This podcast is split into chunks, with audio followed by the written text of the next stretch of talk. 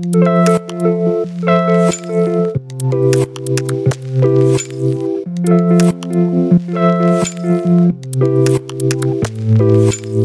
Hi, everybody, and welcome back to Decrypt. I'm really excited for this episode as we're continuing our series of thinking around AI. And today we're asking the question what is going on with AI today and where is it going tomorrow?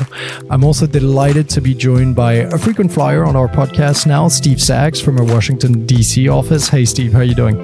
Hey, Nic, it's great to be back. And with us for the first time, but certainly not the last time, is Jeremy Stimson. Jeremy is the head of our data strategy group at Control Risks. He's got multiple decades of experience working with emerging technologies as part of both government roles and private sector organizations. And he is our leading expert in all things related to the implementation of artificial intelligence in our organization, as well as some of our clients' organizations. Jeremy, it's really great to have you on the podcast. Hey, Nic, good to be here. Fantastic, guys. Well, look, we we're not going to be talking about this for three hours, despite the fact that we probably could. But I really wanted to bring both of you here because we are now seven or eight months uh, since the public release of ChatGPT. Uh, we are seven of eight or, or seven or eight months, sorry, since the increased hype around artificial intelligence. We are seeing terms being thrown around. We are talking about generalized AI in some circles. We are talking about large language models. We are talking about the commercial and the the, the public implementation of these algorithms. But we also talk about risks a lot. And in a previous podcast series with Michelle Weiner, we talked about some of the real challenges of being an early adopter in AI, the need to have the right data structures, the need to have the right knowledge of your own organization. Um, and today, what I really want to do is sort of talk about the state of technology. What we are doing at Control Risks right now is we are coalescing our thinking, whether that's in the geopolitical space and, and one of our sister podcasts, uh, The Global Insight is releasing an episode dedicated to the geopolitics of AI and the regulatory space around artificial intelligence. And we're also launching a white paper that will gather all of our expertise around the field of artificial artificial intelligence for our clients. And a lot of this is drawn from both our work internally, Jeremy, that you've been incredibly instrumental in delivering, but also the work that people like Steve have been doing with our clients and understanding the threats and risks associated with it. For today's podcast, I really want to get nerdy. I want to dive into some of the technicalities behind this. We are going to try and explain as much of this as we can. And by we, I really mean Jeremy will try and explain as much as he can uh, around this. But we really want to sort of clear the decks to see where the technology is heading and how companies need to be thinking about the future of artificial intelligence. So with this intro, what I want to ask and maybe to start with you, Jeremy, is where do you think we are today when you've looked at the six months, seven months of development and the discourse around it, the plethora of applications that are starting to be launched? What's your current take on the state of the field? Yeah, no, it's it's um it's really it's really interesting, and, and today, I mean, it's changing so fast that today kind of depends when people are listening to this as well, because um, you know, conversations we were having in, in January and February are, are now kind of uh, we've moved dramatically further from from that uh, from that point. So, so I guess um, I guess there's there's a lot of there's a lot of uh, there's a lot of noise. There's a lot of interest. There's you know there's obviously kind of huge huge um, levels of, of conversation around all of this uh, all of this stuff.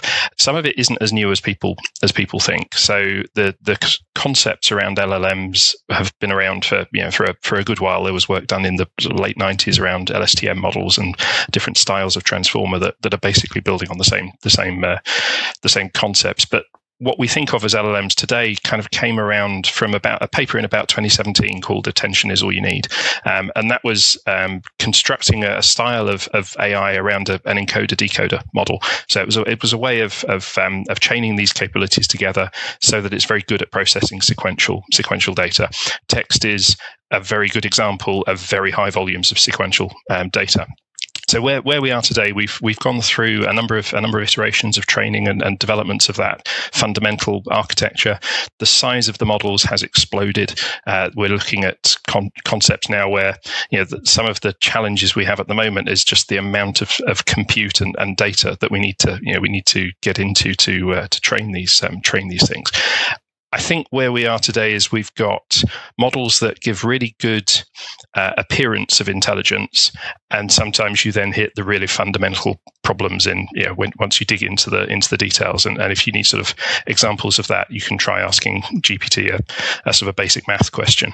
So so what we're what we're starting to see now, I think, is is those those gaps starting to you know starting to emerge, but equally they're being plugged very quickly. So so on the math example, Wolfram has just uh, has just um, released a, a plugin for GPT that works exceptionally well. It, it plugs that uh, that kind of gap really, really very effectively.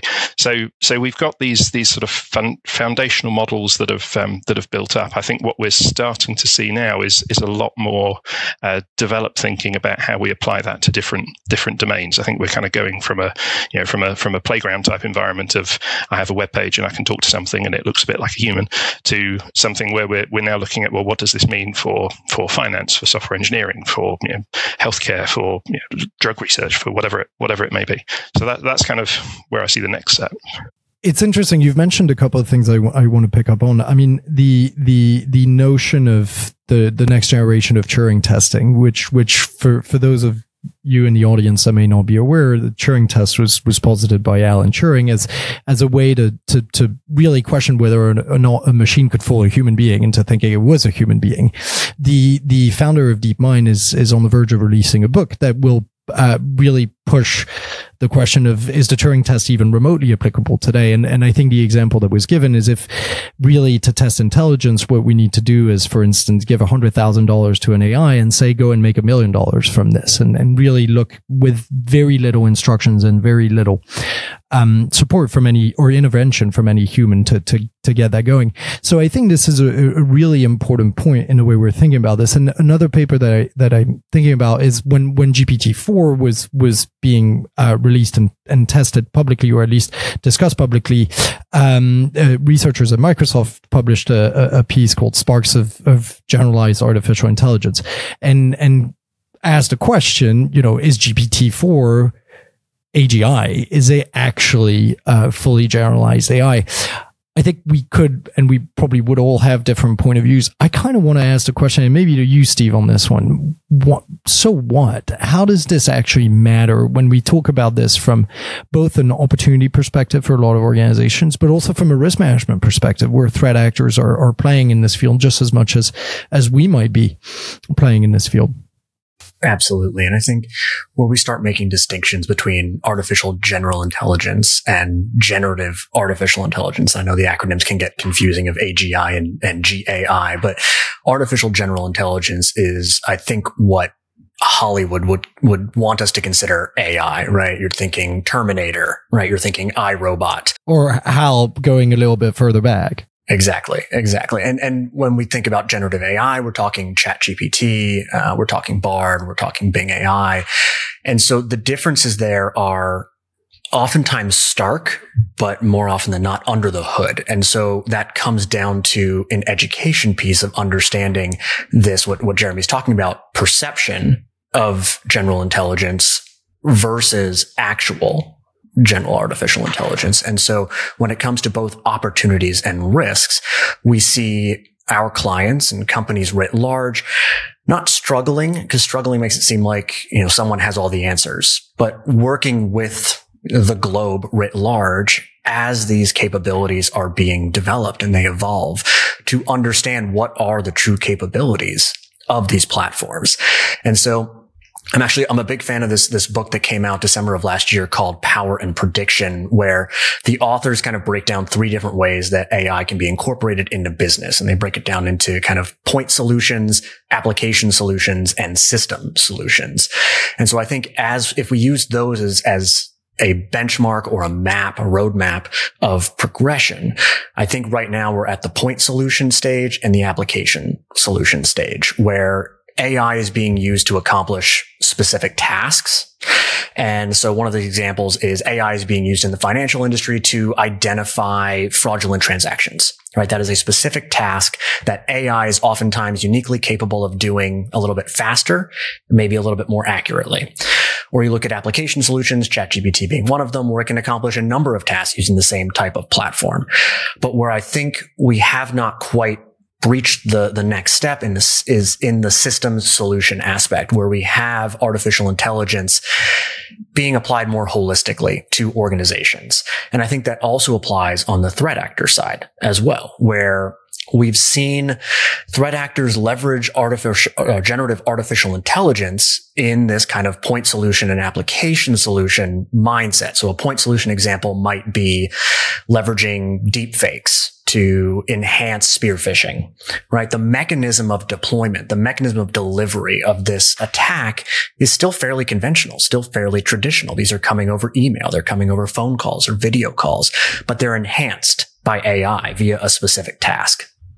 On the application side, again, we see ChatGPT in its early days was being used by nefarious actors to code malware, right? So it's, it's still, it's leveraging a new capability, but still designing something that has traditionally been a vector of attack for threat actors. But what I don't think we've seen yet is the systems application of AI to kind of rewrite the threat actor ecosystem in the cyber domain. It's interesting you've mentioned application, and I, I, just want to go back to your point on acronyms because I, I, think this is one of the greatest sources of confusions when we talk to organizations and clients, and even when you talk to people that are experts in the field. There is no common terminology and definition. I mean, you can go back to the fact that there is no definition of intelligence today that's commonly accepted by everybody as universal. But, you know, we talk about GAI, we talk about AGI, some people talk about super artificial intelligence. We, we hear all these terms. And I think your definition is right. There is something around the generative aspects. And then there's something about the generalized aspect, which really looks at the sort of Terminator, Skynet, HAL, the Matrix, whatever you want to think about. And, you know, we, we will touch on whether or not that one of your predictions is that this could be a reality because I think it's a question that does continue to pop up in a lot of our client discussions. But I want to go back on your mention of applications. I don't know if you guys saw, but OpenAI recently announced I was thinking about developing an app store, which would allow smaller companies that do not necessarily have the capacity to build these large language models or to have the data to train these large language models. And I want to get on the data requirements because that's changed very quickly. But Jeremy, what's your take on this notion of sort of we're creating a new ecosystem with almost LLMs as a service kind of thing? Yeah, it's it's and and I think I was going to ask Steve about this as well actually because I think there's there's two sides to this. There's like there's the there's the nice people and then and then there's everyone else. Um, so so there's um, there's definitely I mean there, there's you just have to look at the amount of noise in the you know well everywhere actually you you'd be forgiven for like thinking there's nothing but ChatGPT in my my entire newsfeed for everything I look at. Um, but there's there's clearly massive demand and uh, I think almost a, a, sort of an unmeasurable number of potential applications for this and, and people coming out with you know with um, with the, these sort of these plug-in these apps these applications of this content to literally every domain. I've got like two two daughters in creative industries. They're looking at how they can apply it to, to video game design and, and uh, environment design and marketing and all, all sorts of everything. So so i think there's there's an almost limitless number of, of potential applications of this this this capability. One one of the things that I was I was going to ask, and, and, I think is is sort of something I'm keen to know a bit more about, is there is a there is another side to this kind of democratizing this this level of capability. So, on one level, we've taken very very powerful models, very very capable um, capable technology, and we're using it for you know for uh, for positive societal benefit and uh, and the good of the the good of mankind.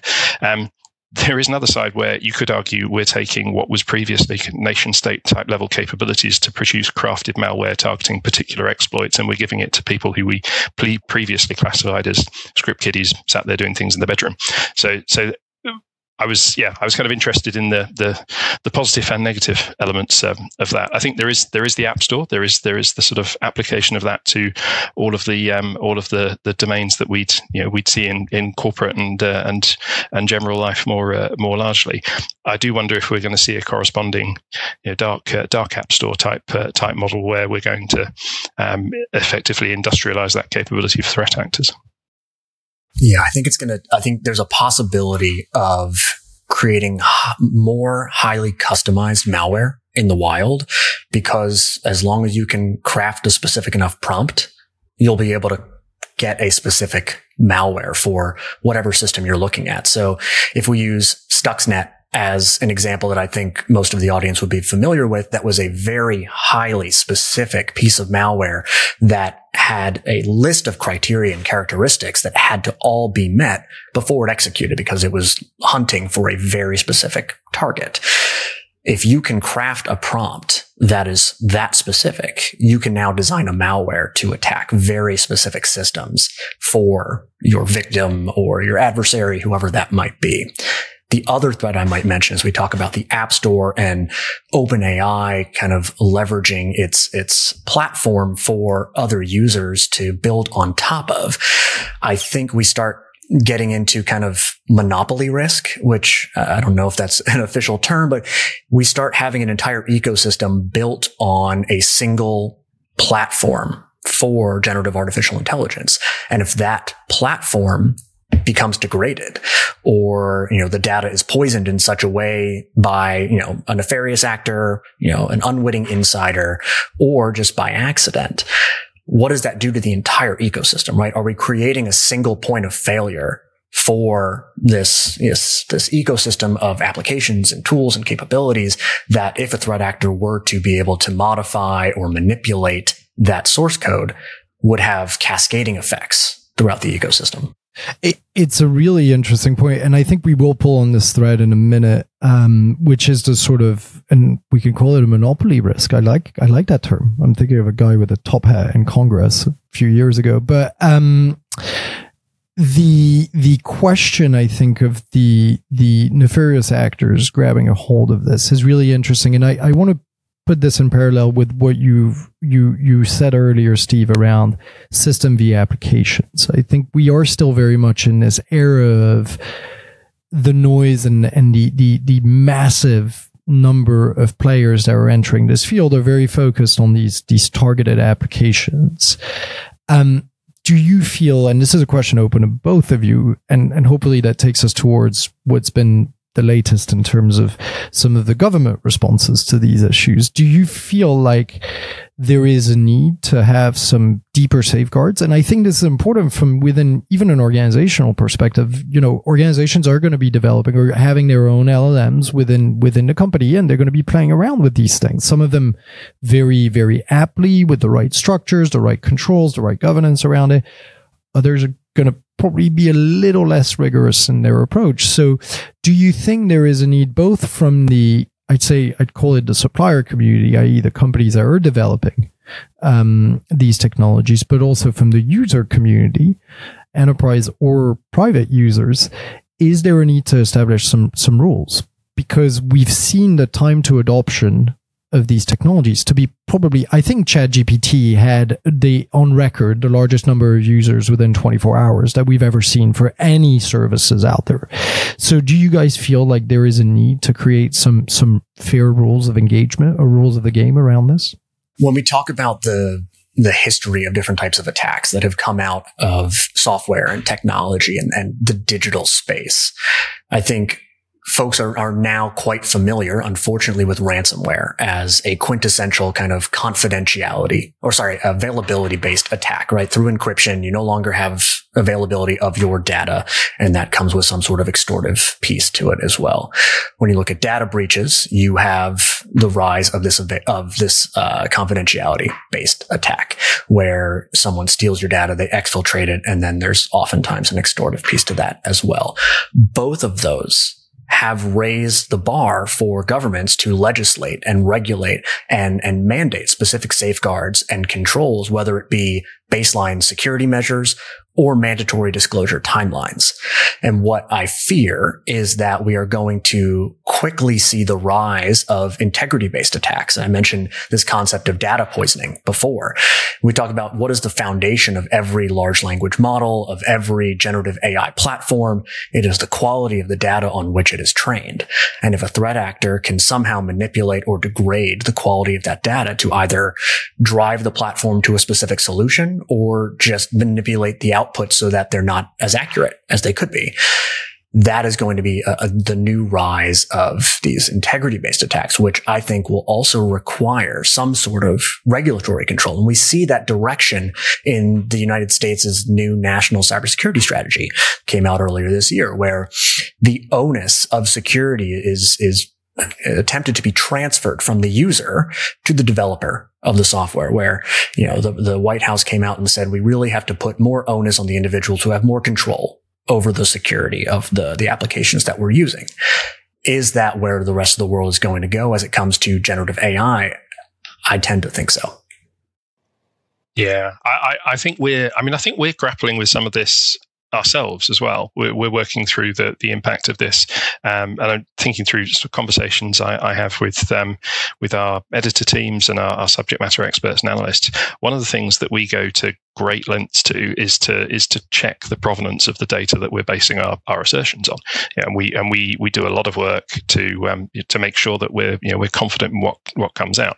One of the challenges that I think we're we're seeing is is how do you how do you validate the output of, of some of these models? How do, knowing that there is no there is no sort of there is no sort of reasoning magic box that sits behind it or person in the box that is the source of all of all intelligence and output.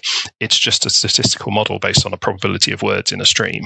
How do you make sure that the the fallacies that we know are in the are in the output and then the models aren't substantively impacting what we're you know what we're using that that data that data for? That I think links to what Steve was saying around around the sort of the, the opaque nature of these models. You know, one of the things that I think we're going to see a lot more of is how do we create more of an open box and provable model or observable model around how these how these um, these algorithms work, and the more we embed those into areas of, of society that people rely on and people put trust in, then the, the level of, of proof that we need or the level of confidence that we need in the accuracy output um, increases. You know, if I'm if I'm writing a, a sort of a, a, a Jeremy's blog post, um, then I'm I'm sort of I'm affecting a relatively small proportion of the uh, of the organisation uh, or of the uh, of the the of society. Um, if I'm using this to produce uh, drug you know drug designs or um, content that has a very significant impact on on sort of life and life and and uh, livelihood, then we need a much higher level of um, level of proof. That's something I think we're we're not we're not where we need to be at the moment. We we've got this sort of magic eight ball type model at the moment, uh, and we really need to unpick. And we, we, to be honest, we also need more people that understand how how these things actually work and the limitations on them. Um, there is a bit of a sort of a, a hype thing at the moment. Of in fact, I was talking to someone last night, and they were saying ChatGPT is going to to fundamentally change and, and replace large areas of um, therapists.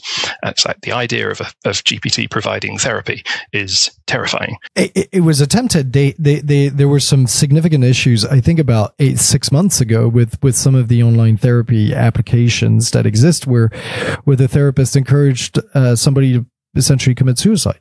Um, because of hallucination. So, Jeremy, can I ask you, and and this is, this somewhat provocative, um, but you say that we are we need to have this awareness, this common awareness of, of sort of the inherent limitations of the model and of the technology. I think we we've the three of us have been in technology for for for probably cumulatively 60 or 70 years but um the we've always had this problem. You know, we've had this issue when the internet started. We had it. I remember the Arab Spring and the, the sort of wonderful praises that were discussed around the, the democratization benefits of social media platforms. And, you know, we've had it with the cloud. We've had it. And, and, you know, how quick, how, how long did it take us to come up with data privacy? And how long does it take us to come up with these frameworks? Who is responsible for this? And importantly, I don't want to talk necessarily about, you know, government versus sort of private sector. Thinking within an organization, sort of who on upon whom is it incumbent to say, guys, pause? We, we need to go back to the basics of this. We need to be able to vet. To your point, we have analysts who are, who are incredibly talented and who were trained to, to go through the credibility of their sources, the integrity of the information they receive when it's a human that communicates it. But for some reason, for some, when it's a machine, it's okay. Well, it's a machine. So so how do we overcome this and who is responsible for that education in your view? Yeah, so so I think it sits, um, which is probably why the three of us are, are, are on the call. I think it sits between the CIO and the CISO. Um, so there is a there is a level of understanding and appreciation of the limitations and the and the realities of the technology and the capabilities. You know, I'm, I'm sometimes overly skeptical with all of this stuff. I talk too much about limitations, but there, there's a there's a, a, an understanding that we need of of you know, what is it we're actually dealing with here? What are we what are we talking about? That that has to live in the in the technology technology domain, and we need a greater appreciation within within the technology domain of the limitations of those um, of those models, and uh, and I think a more a more um, informed skepticism around around what we what we use them for. Fundamentally, the impact of some of these things going wrong, uh, not to like scaremonger too much, but the impact of the, those those going wrong sits with with the, you know the, the, enterprise risk committee in our in our case. You know, there there is potential for these things, and uh, this would you know, obviously this would not happen in uh, in our context, but there's significant reputation risk potentially with with the therapists saying you should go and you, know, you should go and commit suicide, for example. If you translate that into any corporate context, that becomes a, a sort of an existential issue for the you know, for the organisation. Certainly, in our case, if if we were to have that kind of un, you know, unvalidated content going out, we we would you we would probably shut the doors and not uh, not continue. So so I, I, do think that there's there's a security risk element, a reputation risk element, there's an information risk and leakage um, element. There's there's a talent element to this as well. There's there's a sort of a people risk element where we need people to understand and appreciate in every organisation those those realities. There there is also the sort of the hype at the moment. I saw a thing on on CNN a few uh, a few weeks ago that um,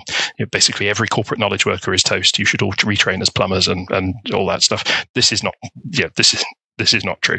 But but it, it does cut across really every level of, of those um, you know of those uh, those areas of an organization, and and that's why you know uh, in our case we, we sort of brief against this in at, at, our executive committee. We we work across, which cuts across our you know our commercial operations, our risk operations, our uh, our finance and and technology. It's it's not. I think the thing I'd, I'd sort of really want to highlight is this is not a, a back office tech geek problem. This is this is something that cuts across the corporate landscape writ large it's absolutely existential. Steve, are you seeing the same thing from our clients' perspective? Is that the level of conversations that are happening?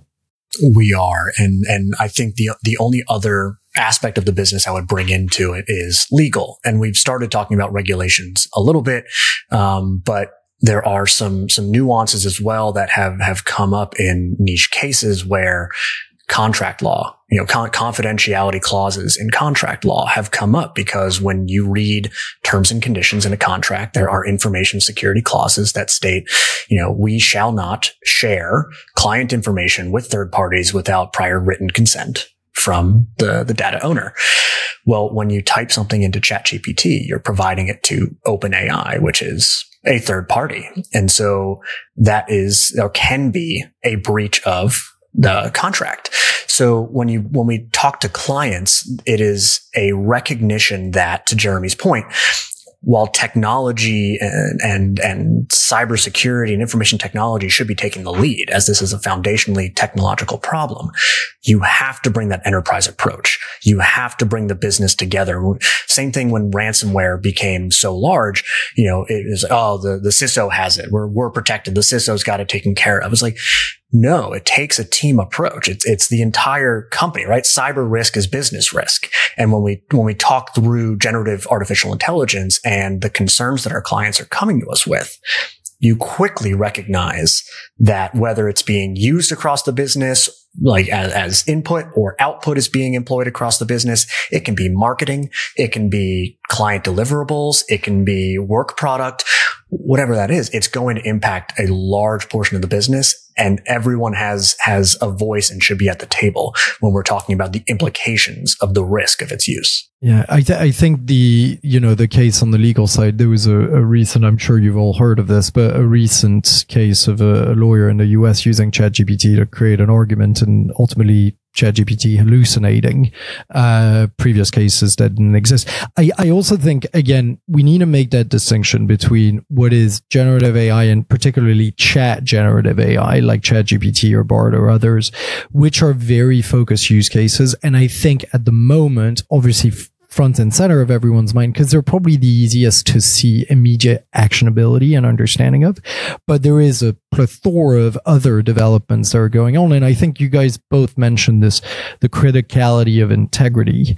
Um, integrity of the models is going to be based both on their own accuracies, but also their the controls around inputs and and and sort of the actual code that sits behind the model. What is your current view in terms of the security considerations? I mean, when you have played Jeremy, for instance, with with some of these LLMs, did you were you were you pleasantly surprised about okay, this is pretty robust. It feels like it would take quite a bit to to go in and modify the actual structural integrity of the the model, or is it the other way around and it's slightly concerning? I I am more so I, I, I trust things I can prod and I can get into, um, and and I can you know and I tend not to trust in every, every in every walk of life things that you know things that um, that I can't I can't get into. I am fundamentally an engineer and a, and a hacker and a, all this stuff, and this is why I drive a twenty year old car where I can change the spark plugs and not have to just plug in a computer. Um, so I I think that that thing around observability and openness is is is fundamental. There's examples in in every every domain, not not um, generative AI, of of large corporates that have that have gone wrong uh, and made mistakes, and and mistakes happen. That's that's a kind of reality of reality of life. I so I think that that openness and and inspectability of um, of models and transparency is really is really important. The I think I'm I'm actually more worried about the unthinking misuse of models than I am the deliberate poisoning of them on on mass. Um, and and I'm I'm thinking of you know one, one of the things I, I will write a, a, sort of internal post about is there are some phrases I'd like to ban from from our corporate lexicon, and one of them is GPT knows. So GPT doesn't know. It it predicts. It's it's a statistical model. It whatever, but it doesn't know. Um, and and there, there's there is that sort of general awareness that we need to in- increase around you know, the, the, that phrase GPT knows X, Y, Z. So this one's a really good example because we've personalized or personified these models. Like ChatGPT is a thing, Bard is a thing. We've given them names to feel like, oh, you're interacting with with something that has its own, not just data set, but actual intelligence and knowledge. I think that's that's a really good point to strike. Sorry, I'm I'm, I'm jumping in, but but I thought that was a very interesting. GPT knows, Bard knows. No, they don't. It's predictive. Yeah, I think it comes back to like the education and training of the workforce to understand what you know these generative AI platforms are and what they aren't. And I think as you get more into the technology, you start to recognize the limitations you know, a, a, lot more clearly and not to get, you know, incredibly techy in the weeds, but you talk about tokenization, you talk about, you know, the layering of, of large language model learning and transformer technology. And you start to recognize that this is just code. Right. And, and it's, it's making inferences based off the data it's ingested. But you have to recognize that the data it's ingesting is human data right? And you know, the the cliche is, oh, we're just, we're only human, right? Well, technically, ev- all the data that these generative AI platforms are being trained on are only human, and so as is the code behind them. And so when you you train individuals in your company, you you train them to understand what are some of these common mistakes. We talk hallucination, right? It's, it's the accuracy of the output that's being, you know, spit out by some of these platforms because of, you know, uh, inferences that are being made between specific pieces of words that it collected from its millions and millions of sources. It's also bias and discrimination, right? So when we talk about how some of these, the outputs of these platforms have been, been troublesome and concerning, bias and discrimination is, is huge. And a lot of that stems from the fact that again, humans are, you know, implicitly and explicitly to various extents biased. And so the information that these platforms are being trained on are biased. It was the Twitter ball. I mean, this dates back a little bit, but the first sort of generative chat um, AI that was released on Twitter became incredibly racist within minutes of having access to a Twitter data set. Uh, Jeremy, I'm conscious we, we I, I, rudely cut you off in, in your line of thinking that, that you were pursuing. So please do do continue. No, no, sorry, and and I, I was I was I was just thinking about that that. But I mean, we've talked before about bias and and uh, and the impact of, of bias on these um, on these kind of kind of models. It is it is I think back to that that point of of understanding what you know how these how these things work. There is a you know, to, to Steve's point, it is just a machine. It is it is based on inputs and outputs. Yeah, if you want to go into the maths, there's you know there's 540 billion inputs and and a much smaller number of outputs. But fundamentally, it's a you know it's it's it's that kind of um, uh, math based math based model. So it's not one of the things I, would I'd sort of like to, to, and I'm slightly channeling my daughters at this point, but um, one of the things I'd like to sort of make a distinction between is creative and generative. We are, it is generating content. It is not creative um, in that um, in that sense, and and it's really hard to draw that. That's a very blurred distinction, and in some domains, it's it's a very it's a very um, uh, yeah, sort of less applicable one. But we are fundamentally generating content based on the inputs that we you know, that we that we give it. We are not creating new knowledge. We're not creating new information, um, and that's that's a that's a slight. And all the computer scientists listening to this will now be up in arms saying we are definitely creating new information because that's what.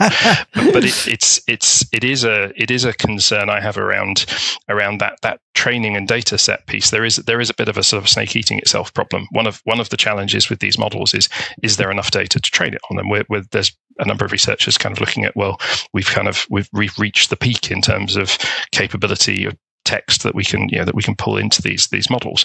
Uh, and then there's there's different approaches to solving that. And one of the things they're looking at as well you could we can create new text. That's what that's what generative ai does. So let's just tell it to create more training data and then we'll use that in the training. And then we'll, and i that's that's a that's a, a a concern for me. The first issues that creeped up, I think there were studies around the way DALL-E generated images and then used the images they generated to generate new images. And to your point, Steve, it, it generated. So I think it was asked to to to, to create an image of a woman using something like a like I can't remember exactly what it was, but no specifications in terms of height, hair color, uh, race, any of this. By the sort of third and fourth iteration, the women were all white and blonde haired, and there was no diversity in the actual data set because of the growing bias, and you sort of exponentially increase the bias to this. We're being very not pessimistic uh, but we're not being very jolly this morning. Um, which you know we t- we like to be jolly early in the morning. Um, are we talking all of the limitations that we're flagging here, the risks that we're flagging here? Are they temporary or are they fundamental? Taking, for instance, the issue of limited textual data, and we can create more textual data, but there are other, you know, hundreds of thousands of other data sources. We, we will see video ingestion. We will see sound ingestion. We will see potentially sort of radio wave ingestions and, and sort of, you know, more physical data uh, being ingested.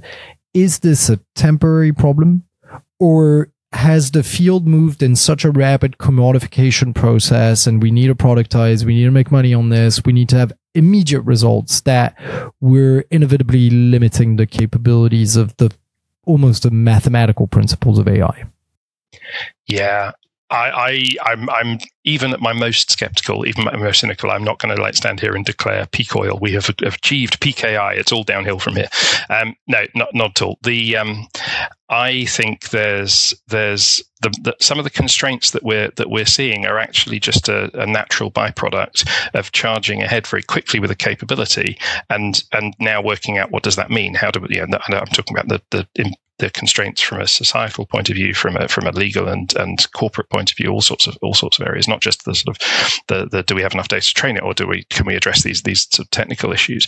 So so I think it's the, these things always always kind of go in in uh, in steps across the uh, you know, you, you progress and then things catch up. You progress and things catch up. Um, and those those those areas, I think we're, we're already seeing you know, work on the regulation space around how do we increase the the the, uh, the inspectability and the the trustability in these um, in these kind of models. The technology issues they they they are being addressed. You know, it may be that LLMs will will have a you know will have a number of iterations of LLMs, and then something else will come along, and it will be a slightly you know slightly changed model, and we'll we'll we'll address it in different um, in different ways. I think the the the fundamentals are are are sound and, and proceeding at, at great you know great pace. Um, I don't think we're I don't think we're talking about sort of fundamental uh, issues with with the technology around around this thing. I think the biggest change is is society and corporate you know corporate has to has to now catch up um, has to has to work out what we actually have not not worry too much about you know, are we going to be able to turn this into into skynet or uh, or whatever else but what are we what are we looking at today and what are the implications of that? And i think we're also seeing tension between the commercialization demand, right? So companies are looking for wholly autonomous solutions for many of their tasks, right? Whether it's that point solution, that application solution, they're looking for almost humans off the loop capabilities where, you know, they can gain efficiencies, you know, and, and, and make more profit because of it. But where I fear we are not necessarily keeping pace with the technological evolution is in the conceptual employment. And so I'll go back to that book I mentioned before. It's Power and Prediction, where it talks about reading radiology scans, right? X-rays, CAT scans. You know, there was, there was a study that was done to see if, if artificial intelligence could be better than school trained radiologists in reading some of these diagnostic images. And what they found was not that AI was better than doctors or even that doctors were better than AI. What they found was this harmonious harmonious integration between the two where AI could effectively triage the scans for which ones would require a human eye to, to figure out which side of the fence the diagnosis should be on. Right. And so what you've what you've gained is efficiency on the human side where those radiologists are now spending their time on the difficult readings, the difficult diagnoses and the ones that are easily on one side or the other of the spectrum artificial intelligence can say, yes, this is very easily negative. This is very easily positive and only feeds the humans the ones that really require that, that second set of human eyes on it. And so while I absolutely agree with, with Jeremy that techno- te- the technology side is primed to keep going and we're seeing iterative, iterative processes to get better every single day and week. What we're not necessarily seeing is the thinking on the conceptual employment side of maybe holistic comprehensive automation is not always the best solution that companies should be looking for to gain efficiencies and optimize profit. It's an interesting an interesting case and example that you've mentioned here, and, and I want to refer back to what Jeremy was mentioning at the onset, even internally for us, uh, you know, there was a sense of, oh, are we going to replace every uh, intelligence analyst in the world, every copy editors in the world, every, every content generator, uh, in the world? This is where I think personally, I, I, I, agree with both of your points. I think the, the, technology, and I have one caveat, which is around the infrastructure needed for the technology to truly continue the pace of acceleration is going to be a challenge. I think it will be beneficial to some parts of the world and much more challenging for others. And especially as these LLMs move into a kind of LLM as a service on the cloud that does presuppose a significant amount of computing infrastructure, um, a significant amount of resources. But this is the topic for a future podcast. What I do want to raise here is this the criticality within society, but I think within enterprises to realign the expectations and the perceptions around artificial intelligence, where we see that inherent reluctance, and I'm sure this was the case in previous technological innovations where we've seen this is going to replace people or it's going to make, I mean, when the TV first launched and people were terrified that we are going to become zombies and then brain deads. But I think it's, it's incredibly important in the world that we're in today for any company that is looking to benefits from the at development of this technology to have a really robust people focused communication strategy and to your point jeremy that needs to be let us talk directly about what the technology is and isn't. And if you have that level playing field in the organization, you can then build constructively and say, this is, we're not just telling you it's not going to take your job because we're telling you it's not going to take your job. You can see why there will be these inherent limitations. Guys, we've been talking for a long time, and I do want to touch on one more thing.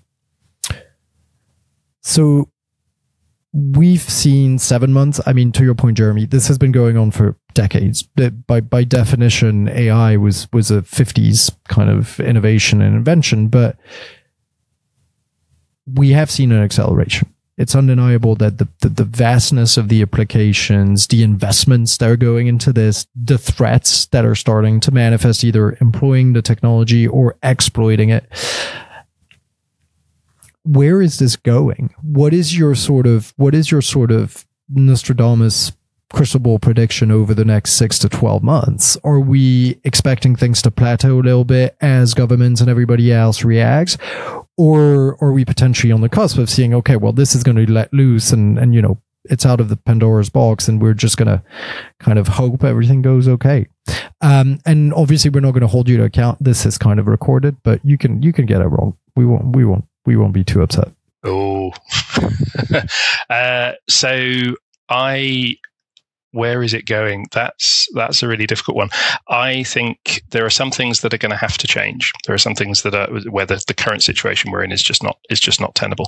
Um, so the further we integrate these technologies into people's day to day lives or corporate organizations and the way the way businesses work, our, our, our trust and regulation of, of them has to um, has to improve there, there are some uh, legal legal questions back to your your uh, your sort of LRC reference that are not yet resolved and will will naturally be resolved as, as things work through the through the process around uh, who's who's accountable for the output of these these models. How do we? There's a technology end to that of how do we how do we prove it, but but there is a there is a legal end of, of where does where does liability lie with um, with some of these um, some of these these things. I I think we're I'm I'm really nervous saying this, but I think we're probably actually going to see a slight slowdown in the rate of change of the underlying technology. I think we've we've had a significant jump um, in in the sort of foundational capabilities uh, over the last two two years, and what we're now starting to see is is the the dramatic visible effect of those changes on a number of different different domains. So the announcements by Microsoft around around um, Fabric and Copilot and, and basically embedding AI into into um, everything that they they they do really. Um, in fact, I was I was talking to um, uh, ex ex uh, colleague of mine who's um, he's a uh, chief scientist at uh, in UK government, um, and he was saying he, he, predicts no one's going to be talking about AI in in a number of years' time because it will just be the way we do things. It's like it's just it's just ubiquitous. Opera is uh, launching the what what it claims to be the first native AI browser which is an interesting distinction. We're going to now have native and non-native AI capabilities, but to your point, it's it's going to be ubiquitous. Yeah, yeah, it, it, and I think it's it's we're, we're going to see that embedded into into day to day products. At the moment, they're still that you know ChatGPT is still largely a thing that lives in its on its on its own. We're going to start to see that integrated into things like Fabric and Copilot, and um, Tableau demonstrated something around around creating you know, prompt engineering dashboards.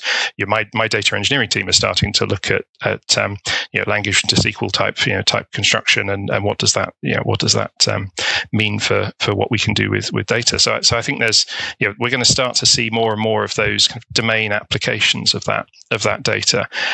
Regulation and control is going to have to is going to have to come um, because we're going to have to have a greater level of confidence and certainty from a corporate perspective of, of what we're you know what we're dealing with where where does where does liability lie where are the issues where, where are the what's the what's the game we're, we're playing here i guess my concern from that point of view is is we are regulating the good guys, um, and I, I, know there are know, there there is there is a reality of of of know, we, we need that sort of safe operating environment so that everyone knows what they're working with. But the threats we're dealing with are not going to be dealt with by regulation in the same way that large chunks of gun crime are not controlled by uh, you know by the uh, uh, the application of gun laws.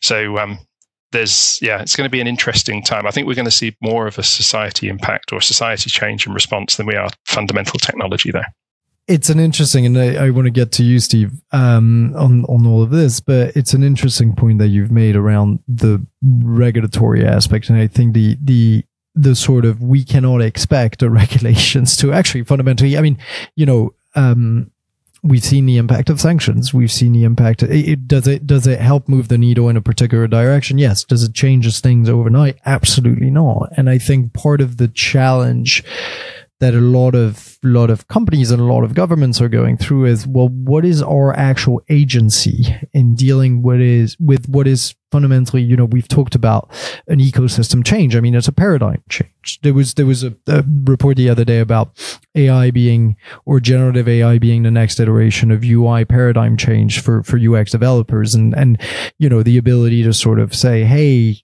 can you help me design a UI and, and can I get like instantaneously 15 or 20 mock-ups of a potential UI um, uh, uh, uh, draft? Steve, what's your line of thinking right now? Where are we going? I agree with with Jeremy. I think we're going to see a slowdown, but continued progress uh, and sustained with kind of crests and dips along the way as we see. We talked about that open AI application store.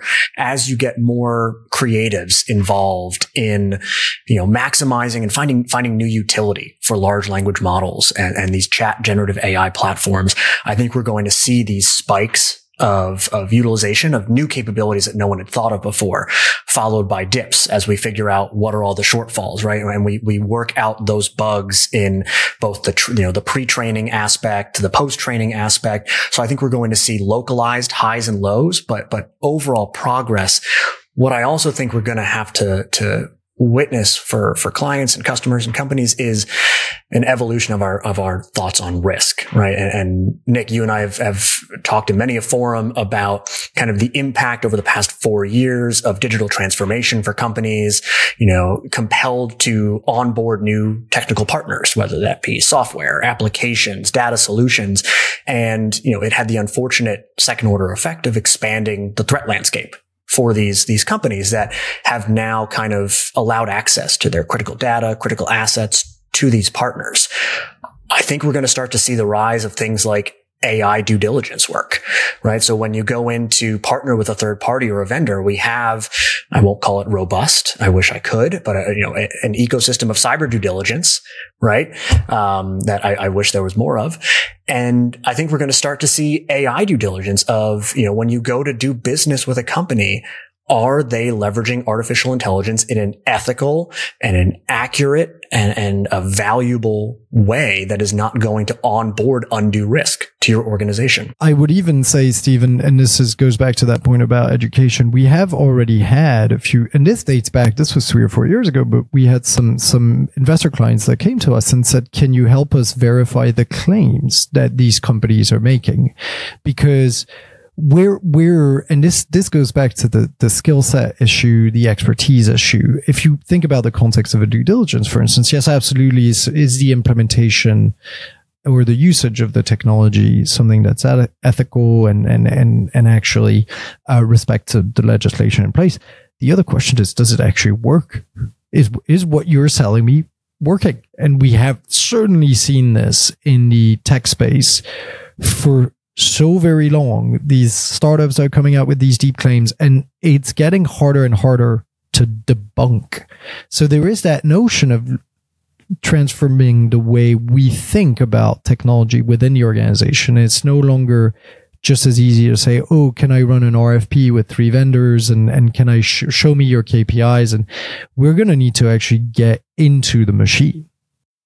Yeah. And I think uh, I've said it before. I, I think we're going to see the death of self attestation as it comes to third party risk management. It's like, do you use AI responsibly? Check yes or no. I don't think is, is going to be sufficient in, in the next five to 10 years. So what does that ecosystem look like? What are the frameworks? You know, there are a number that exist right now. I would argue some are leading the pack, but what are the frameworks, the benchmarks, the metrics by which we are scoring and grading organizations in their responsible, ethical, valuable, accurate employment of these technologies and platforms. I think that is a, a, a huge area for, for academics to dive into, for practitioners to dive into to figure out what does right look like. And that's obviously going to be iterative, just as the technology is, but staying dynamic and staying agile in that risk management space as it comes to digital risks, as it comes to technology, I think is going to be a separator in the business space where there are going to be companies who embrace this new approach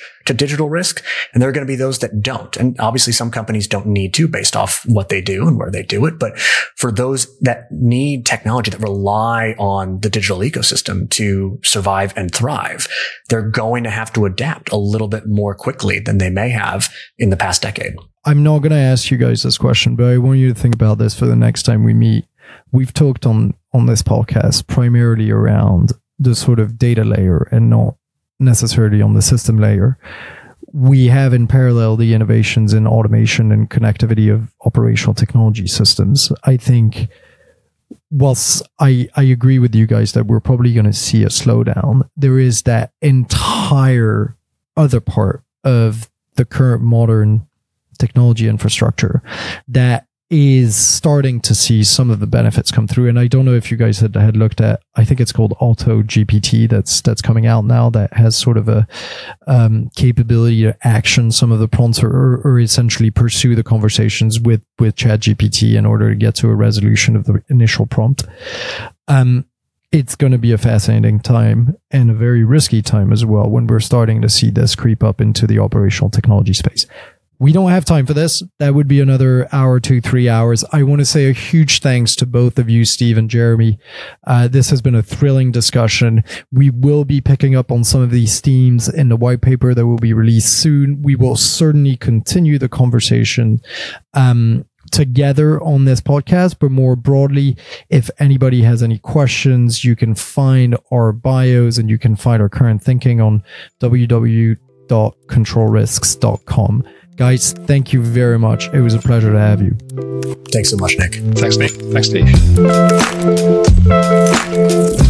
We have a whole host of episodes coming soon to Decrypt, covering the most crucial topics, breaking news, and strategic horizon scanning within the world of cyber that you need to be aware of. With analysis and discussion from our experts located around the world, subscribe to Control Risks Decrypt as we help you make sense of the cyber and technology issues impacting your business. For more information on how we can help you build a resilient, compliant, and secure organization, realizing the benefits of technology, visit us at www.controlrisk.com. And remember, our experts are only ever one email away. Email us at cyber at controlrisks.com.